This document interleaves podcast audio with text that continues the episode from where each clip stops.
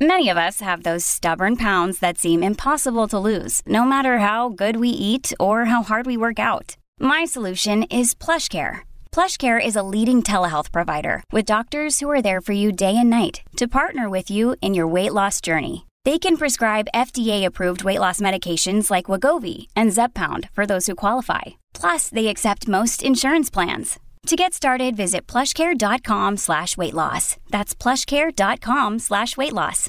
Trigger warning. This podcast discusses themes centered around emotional, physical, and sexual violence. While the stories of the survivors are meant to be inspiring and informative, listener discretion is advised. If you are struggling with any of the aforementioned issues, links to resources can be found in the show notes of today's episode. I enjoyed bleeding on set. I enjoyed getting hurt, but not to the point where I couldn't work. Yeah. To the point where I would get attention, to the point where I could feel my pain. And I think that's the biggest thing. I could feel my pain. Okay. And for so long, I disassociated my pain. So I never actually fully felt it. Hi, survivors. I'm Tara Newell. And I'm Collier Landry, and this is the Survivor Squad podcast. Yay, another episode in happy birthday, Collier. Another year around the sun. Yes. And I got you the LaCroix. I brought that over to you. Good times with LaCroix. You got it for a couple weeks now. I'm I'm stocked up on LaCroix or LaCroix or however you pronounce it. Um, I'm good for the moment. I'm good. Yeah, and this is our, you know, for our audience, uh, this is the first episode that we've really filmed in my house. I mean, we had Rita Isabel here, but we didn't have any like that was a that was a that was a mess. This is a lot more controlled. But uh, this is the first time we're sitting in my living room and we recorded with our guest today, who is Kimberly Shannon Murphy. She is a stunt woman of I believe 20 years in the industry, at least 20 years in the industry. And she's done so many amazing projects from What Happens in Vegas, The Lone Ranger. She's worked on Savages. Yeah, Jack Reacher, The Hunger Games, Men in Black 3, Night and Day, and, you know, a, a ton of stuff. She's done a ton of work. And she's very close with Cameron Diaz. And you guys had like a whole conversation about this. Oh, right? yes, about the goop salad at Crunch, or like it's the Crunch goop salad. Yes, that's it.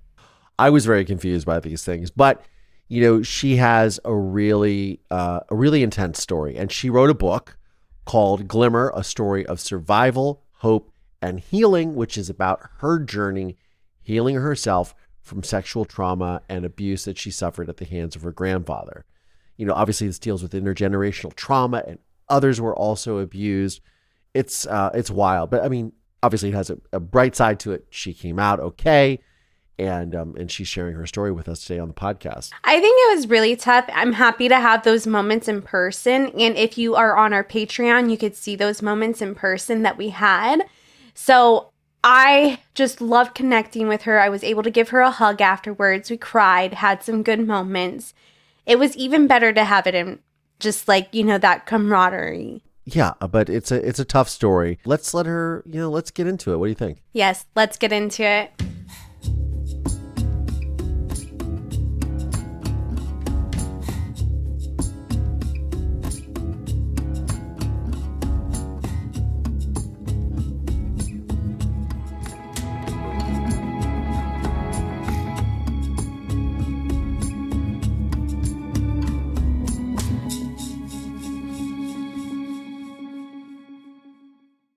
When you were going through all those memories coming back, were you angry at points?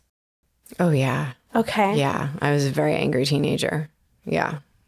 Yeah. It's really. I love you for saying that. I was a very angry teenager. Yeah, and I thought it was normal to be, you know, angry and hate my mom because I like hated my mom as a teenager.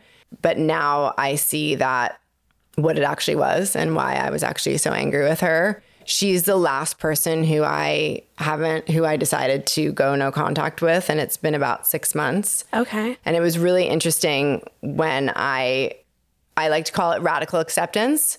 When I- I've gotten to a point where I've just, I'm, I accept everybody for who they are, where they are in their journey, but I don't need to be a part of it or sit at the table and watch it play out anymore. And that is how I got with my mom, which was really hard because it's my mom. And of course, you want to get Yeah. that love and attachment from your mother. And when I told her that I just couldn't have a relationship with her, she um, she was living close to me at the time. She put her house up for sale. She moved towards one of my other sisters and she just left my life in boxes in my garage. Literally. Like I came home and there was just boxes of my whole entire childhood, which was sort of a gift in a way because one of the boxes held all of the Mother's Day cards that I wrote her through my whole life. And every single card started with me apologizing for not being a good daughter. Wow. Every single one. I'm sorry that like I can't. Yeah. But it was it was a gift in a way. Okay. Um and if I was sitting here 20 years ago, I definitely wouldn't be saying that. I'd probably be cursing a lot. But it was a gift for me because for my mom to be able to disassociate like she can in order for her to survive, which is what she's done her whole life. And I know that and I accept that. And then for me to see that I've been mothering my mother my whole life and apologizing for who I am my whole life, it just gave me even more affirmation that I'm doing the right thing with stepping away because I can't, you can't convince anyone to treat you better, especially your family. And that's what I felt like I was banging my head against the wall. Like, please don't do, like, trying to show them, like, don't treat me like this. This is, you know, this isn't normal. This doesn't feel right. And I do feel like there's that one person in everybody's family, right? Like the cycle breaker, the one person who isn't afraid to speak up and isn't afraid to The black ab- sheep. yeah, the black sheep, the scapegoat, the psycho, all the things. That's me. I'm all the things. And that's fine. And I accept that now. And, you know, I do get angry about it and it is really hard. I've lost my whole family and I've lost my whole family. But if you were to talk to them, it would be, well, Kim did A, B, C, and D, and that's fine. But it's because of what our family is and because I'm speaking about it and they can't handle it. And it's really sad because to live your life like that, um, I would never trade positions of being a scapegoat at all. Why don't you just get over it? yeah. Why don't you on. just get over it? Why can't you move on? Isn't it? Yeah. Uh, that's the thing I got from my family. Well, why is he always talking about this? When like I'm not always talking about it. Trust me, I don't want to. But you know, I was the whistleblower against my father. I, the reason why he got arrested, I heard the murder happen, and the reason why he's in prison. I mean, he's the real reason. But Of course. you know what I'm saying. And I lost. I, I went into the foster care system. I lost both sides of my family. How old were you? I was 11 when I heard the murder happen, and 12 when it went to trial. Wow. And I was told by my mother's side of the family, my mother's side of the family, who I literally went and put this man in jail for murdering my mother. And they said, We can't take you because you look like your father. And you were a kid. And that has a lot to do with the sexual trauma he had put their through their, their daughters through. Wow. But even when I came out with the film and when I was had started my podcast a couple of years ago, they were very much like, "Well, why is he talking about this? And why is I don't understand why he can't just get over it." and I'm like, "Well, I am over it. I'm sharing this information because this information is important. So this doesn't happen to someone else." Yeah. You know, sharing and having these discussions is it, it prevents further abuse. It pre- and it shows people who have not experienced it or maybe think that they've experienced it that it's okay first of all to feel this way and to be angry but also it raises awareness so people can recognize these patterns of abuse whatever it is whether it's psychopathy sociopathy domestic abuse you know obviously sexual abuse and trauma. It's wonderful how they just sweep it under the rug but they never do. No. that's the thing is it, it ends up manifesting itself in way worse ways. A hundred percent. A hundred percent. so you obviously took all of this and turned it into a career. Yeah, which wasn't healthy either, really. You know, it's like I, I say all the time, I'm like, you don't wake up in the morning and say, you're like, I'm going to go do a car hit and like everything's happening right in your brain. Just, it's not, you know. But it was a good financial freedom for me um, because I was struggling financially. And it, when I got my first film, obviously it was a really good way for me to make my own money and pay off my bill, all the things and buy a home. But I quickly realized, and I talk about this in the book, I got really badly hurt on like the third film that I did and cut my face 80 stitches, but I Wow. stayed at work. I was like, I'm doing this again. I'm not going to the hospital. I it was this psychotic way of thinking about it, right? Because any normal person would have been like, I need to go to the hospital and get my face figured out, you know. And I didn't. I waited six hours. I did the stunt four more times with like band-aids all over my face, completely ridiculous. And then went to the hospital six hours later and got stitched up. And and because I had waited so long, it turned into four surgeries after that because the skin started to heal. So there was a bunch of dirt trapped under. So I got my stitches out and then it would explode and then I'd have to go and get so it was a whole thing.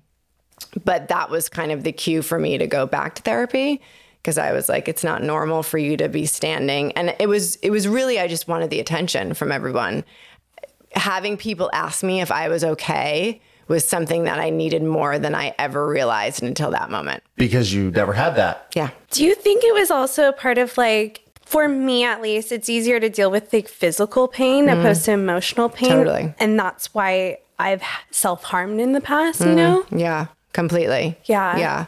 Did you do it outwardly or was it something that you kind of did for yourself and didn't talk about? Because I know every cutter is kind of different in that way. So I am not like a person where I can actually like make myself bleed. I will scratch the surface mm-hmm. because for the like I can't I hate needles and stuff. Mm-hmm. So it would just be that and then I would hit myself to be like Tara's a bad girl. Mm. Like I'm a bad girl. I shouldn't be doing this. Mm. And then there would be points where I would just hit myself and bang my head against the wall because I was just like, I've seen people do this on films. If they're able to kill their brain, then maybe I could just die and not be here.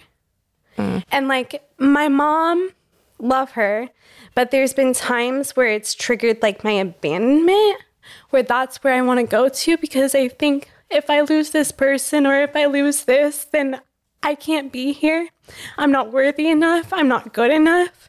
And like this person disposed me. So, like, why can't anyone else dispose me? And I'm just, you know, like forever getting victimized. And we're breaking that cycle now, but like it's hard. And what advice would you have for the people that are going through that self harm? And like, did you have different techniques to work through that? Okay. I just can't ignore that. So sorry. No, sorry. no, don't ever apologize. Thank you for sharing that with me. I'm sorry that you felt that way about yourself. That's terrible. Well, it happens, Yeah. you know, and it happens part of trauma too. And it's like I related so much to your book because I was like, should I just be a stunt person? that makes me feel better. That's not gonna work out. Yeah.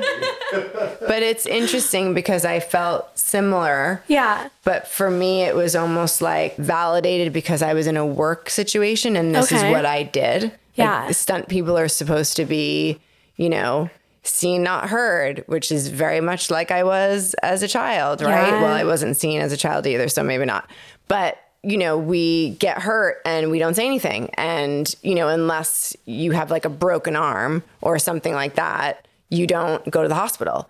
And I remember even breaking my ribs on set and sort of like basking in that pain, like enjoying enjoying the fact that I was hurting. Yeah. Because I could I could connect with that hurt where my emotional hurt was harder to connect with. Yes. But my physical hurt was much easier to connect with. It's like, "Oh my god, my ribs are like hurting and I'm br- and I can look down and see that they're broken and bruised and you know, now I have something that I have to take care of."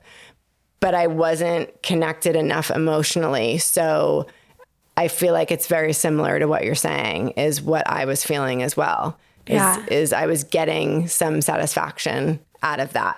Like I I enjoyed bleeding on set. I enjoyed getting hurt, but not to the point where I couldn't work. Yeah. To the point where I would get attention, to the point where I could feel my pain. And I think that's the biggest thing. I could feel my pain. Okay. And for so long I disassociated my pain. So I never actually fully felt it. yeah. Yeah. What did you do to like work through and process that? There, by the way, there's there's tissues there. The, Sorry. No. Oh, I have one. Oh. We don't say oh, sorry. thanks. well, there's one for her. You're fun. It's so much, right? Oh, I I don't know. I feel like I'll get back to you on that question because I'm still and that's the thing too with doing my book and and speaking about things and I'm sure you feel this way too. It's like you're still doing the work. I feel like we'll forever be doing the work. It's just different stages of the work, Yes. right? And different stages of where we're at and wh- what we're processing. So the bad news is I don't think it ever goes away. I used to have hope. now I'm just sort of like, oh, no, it's not going to ever go away. Yeah. And now I have a daughter who I'm watching grow up. And that's been the hardest thing for me, not having her. It's been the best thing I've ever done. But to s- actually see a seven year old kid, an eight year old kid who's my daughter, and to like imagine the horrific things that were happening to me at that age is really hard. You'd be like, I fucking kill everyone. Yeah. like the innocence Yeah. and like the, her happiness and all the things. And I just, I just can't, will never be able to fathom somebody who is capable of hurting a child. I agree. Like that makes me literally want to become like a Dexter. I'm like, let's get them all out. Yeah. You know? Yeah. Cause like I agree, like no girl, no child, no one should ever go through something like that. And the innocence, it's like you grow so much. Mm.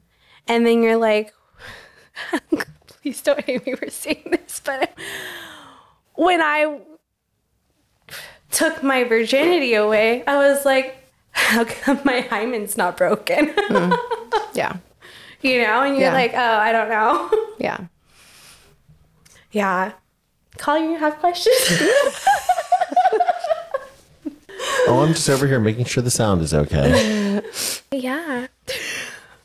And I think that's where we find our our chosen family and our chosen just people that we surround ourselves with because the work that you guys are doing and that I'm, you know, trying to now do in the world is so important because so many people have gone through so much trauma and don't feel like they're strong enough to speak about it or they don't have any Yeah. sort of platform to speak about it from and I've gotten countless messages as I'm sure you have through the years with with your stories of people that you know I told my f- uh, husband for the first time that I was abused by my father and we've been together for 30 years you know Yeah. things like that because you speaking out gave me the strength that I could speak out to and that's worth everything Yeah. Yeah. I'm not very good with Instagram. And I remember discovering the all messages on the on the the oh. message requests. Yeah.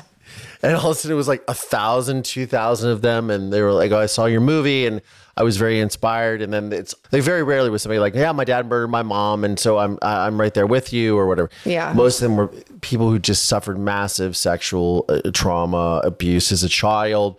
Then that segued into abusive relationships in early adulthood and then into later adulthood for a lot of people, which then sometimes manifested into like drug addiction and homelessness or these afflictions that are self inflicted mm-hmm. and, and because they haven't gotten a hold of that trauma. Mm-hmm. It seems like you were lucky to to catch yourself in that way.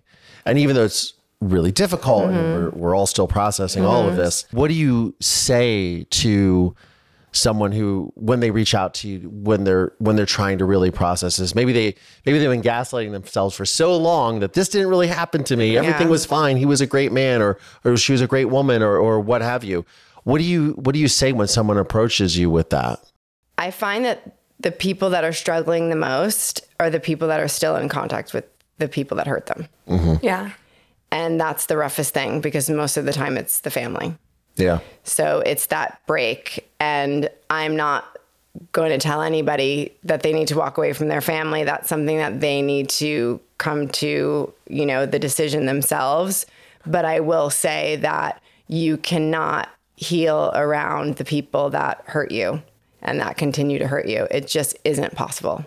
And it took me my whole life to see that. But now that I am on the other side of it, and that doesn't mean that it's forever. It doesn't mean that I'm not going to ever speak to my mother again or my father again. Um, but for right now, for me to be able to really look at everything for what it was, which means I can heal everything for what it was, I cannot be around them.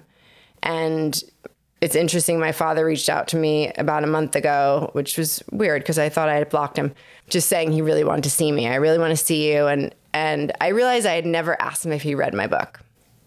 So I asked him, Dad, did you read my book?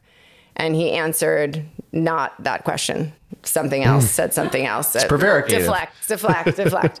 Um, and then I wrote again, Did you read the book, Dad? And he said to me, um, his wife read it and she thought it would be too hurtful for him to read. So he wasn't going to read it.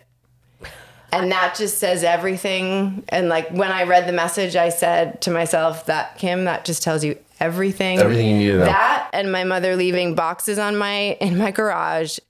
And that just tells me everything I need to know. And it goes back to the radical acceptance, right? Yeah. I'm I'm not angry with them. I don't agree with how they've chosen to deal with their trauma, but I'm not going to spend my time being angry when I could put it into my healing and into my daughter and into my husband. I just accept that they're where they are and I can't change it. And I'm not going to bang my head against the wall for the rest of my life trying to change it. And isn't that an absolutely 100% liberating thing Yes. when you realize that it happens? Yes. In my film, so my father, you know, I'm I want to know why he murdered my mother. Yeah. And he just can't tell me. It's the whole the whole literally the whole reason why I moved to LA was to tell the story. I became a cinematographer. I learned about filmmaking. I teamed up with a two-time Oscar winner. Said this is the story I want to tell. And then literally, literally sitting in that room with my father in prison with cameras, Wow. confronting him, just like we are here. Like t- I, I want to know why you did it. Like what? Because there was no reason to do it. Right. And he just couldn't tell me. And I remember thinking at that moment, and not to make this about me, but but I remember in that moment just thinking to myself, you were looking for this one piece of closure or mm-hmm. that you're going to get this answer. And I just had to talk about this. And like, what if the answer that you seek is not the answer that you need? And that mm-hmm. really is it. You're like, they're never going to accept it. They're never going to admit it. They're never going to see it your way. They're mm-hmm. they're they're going to deny or they're going to, and that's okay. And we have to be accepting of that Yes. because people have these uh, insane ideas about closure. Oh, well, we'll get justice, or the, that person will go to prison for the rest of their life. So then, because we want like the quick fix, nobody Okay. really wants to do the work. And I see that, and I think to myself, that is so not what it's about, Right. Because you have to come to this, like an alcoholic has that moment of clarity or whatever. Like you just have to come to a realization that this is what it is, and this is good enough. And people that press you for that, it's like you don't. If you know, you know. Yeah. If you don't understand, Yeah. until you walk in my shoes, until you know what I go through. And by the way, it's okay if if if I don't talk to my father, or it's okay if you don't talk to your family. It's your journey, and they've chosen not to to walk with you in that. Right. They it's too hard. Then it means they're at fault. Whatever their issue is, it doesn't matter. Yes. And I think that we hang on to that with, for dear life, like, oh, I'll get that closure. And once you realize that it's not about that, it's about you.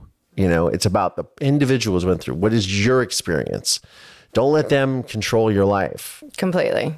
Yeah. Even people who disguise themselves as allies, you know? Yeah.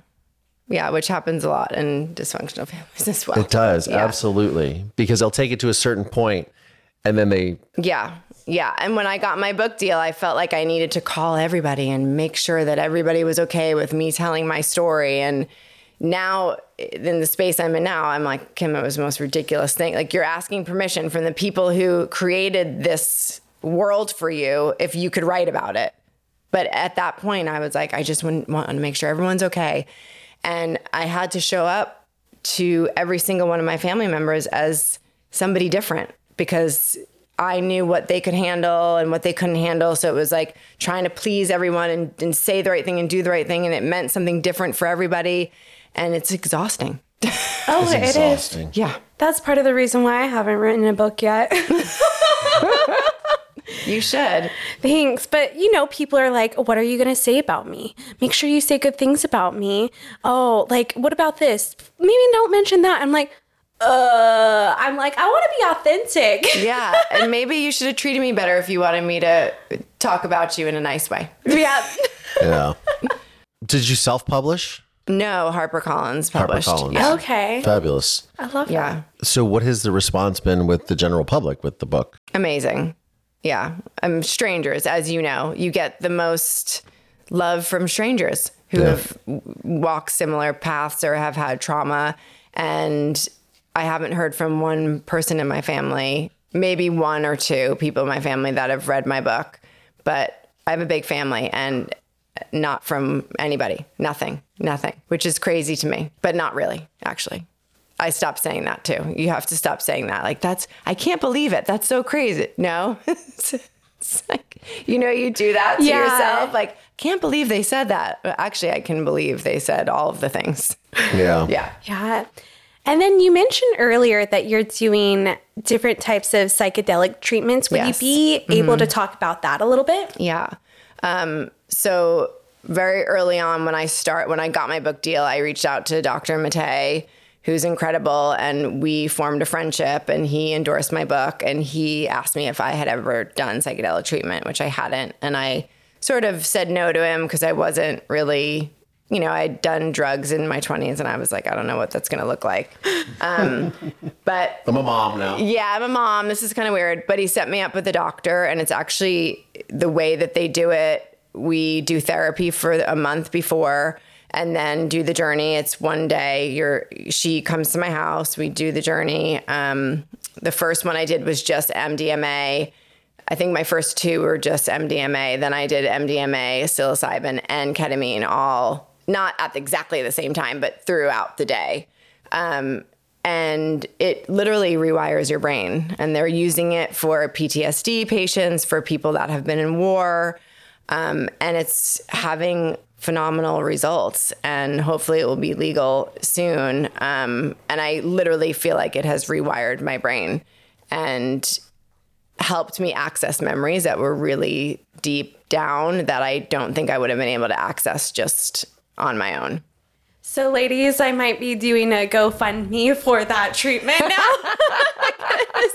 I heard it's a good time, but pretty pricey, if, especially with you know the experts out there. Yeah, it depends. You can find people that are, I know people train under my doctor, and you could probably get somebody who's, you know, um, those treatments, like those are cheaper Okay. than, um, than the, uh, Full on experience. the full, like the four day thing. They're cheaper than that. Yeah. Okay, well, I heard there's like a couple websites and they're around like 175 a month or something like that. to do like a month for Like a month of ketamine treatment. Oh, okay. I know there's a lot of facilities that do it. Okay. My biggest thing, especially when you've been through a lot, is finding a doctor that you really trust and that you have a connection with.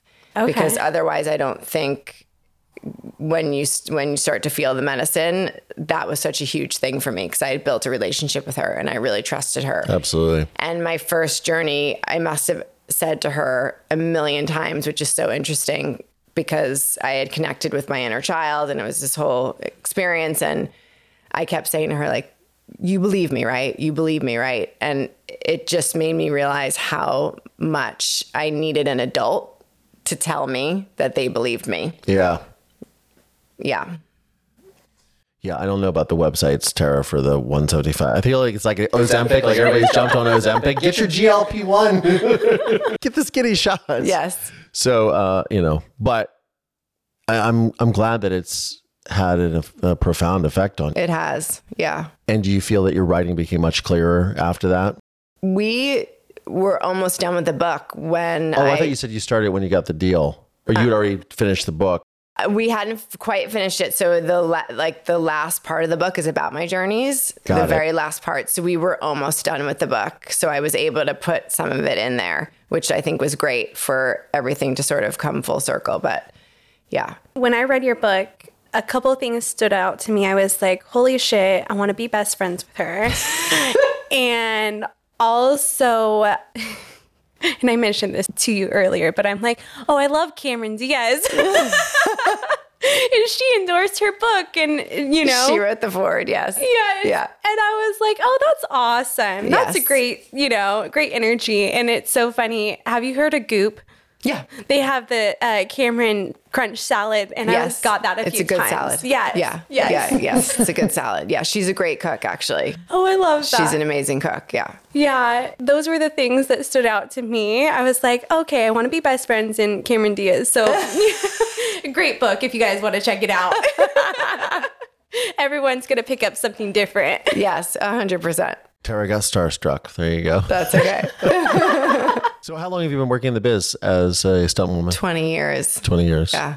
Yes. So, would that have been when the mask came out? No. That would No, have been- God, no. She was 21 when she did, or she was 20 when she did that. No. Um, we met on um, What Happens in Vegas. Okay. Yeah, the mask was 21, 31, 40, was over 30 years Yeah, I ago. was gonna. Oh God, yeah, no, it's don't make us crazy. No, I know, crazy. That's It, we could say 20. Yeah, 20-ish, Yeah. 20 something. Well, I feel like this is the perfect note to wrap up on. Where can we find you on social media, everything? I only do Instagram and I have the longest handle on the planet. It's Kimberly Shannon Murphy Stunts. And you can, there's a link there where you can buy the book Glimmer if you want to read it. Perfect. Yeah. Well, Kimberly, I always say to Tara, we are all part of a squad that no one really wants to be a part of, Yeah. But we are all a part of the Survivor Squad. Kimberly Shannon Murphy, thank you so much for joining us in a you. live taping. Thank you so thank much for having me. And I'm actually want to be part of the squad. Well, Tara, that's a lot. Oh, yes. I felt like this one really hit close to home, and I was really happy to have you next to me during it for that support. You know, the support for interviewing a survivor, and Yeah. because these stories are rough.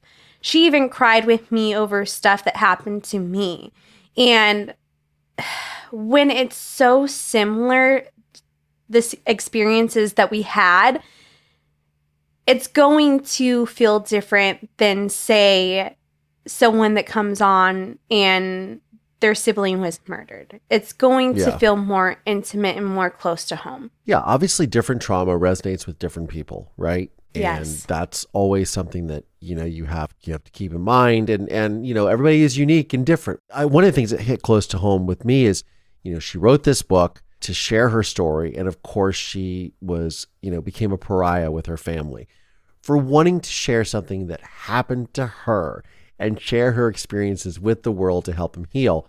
And I face the same thing. Some people just don't get it. And some people also don't want to deal with it either. Yeah. They just think that they just sweep it under the rug and it'll just go away.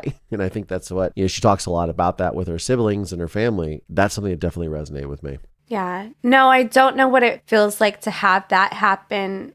And I really empathize with you with that. Mm-hmm. You know, you always have a family with my family and also with Survivor Squad. And I know that that doesn't make up for anything, but I hope you like that a little bit.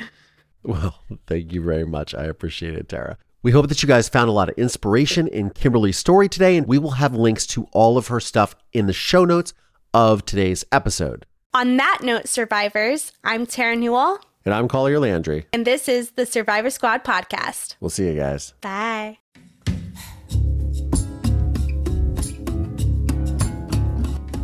The Survivor Squad podcast is made possible by support from listeners just like you. Please subscribe via Apple Podcast, Spotify, or wherever you get your podcasts from. And please consider supporting this program by visiting our Patreon page at patreon.com forward slash survivor squad.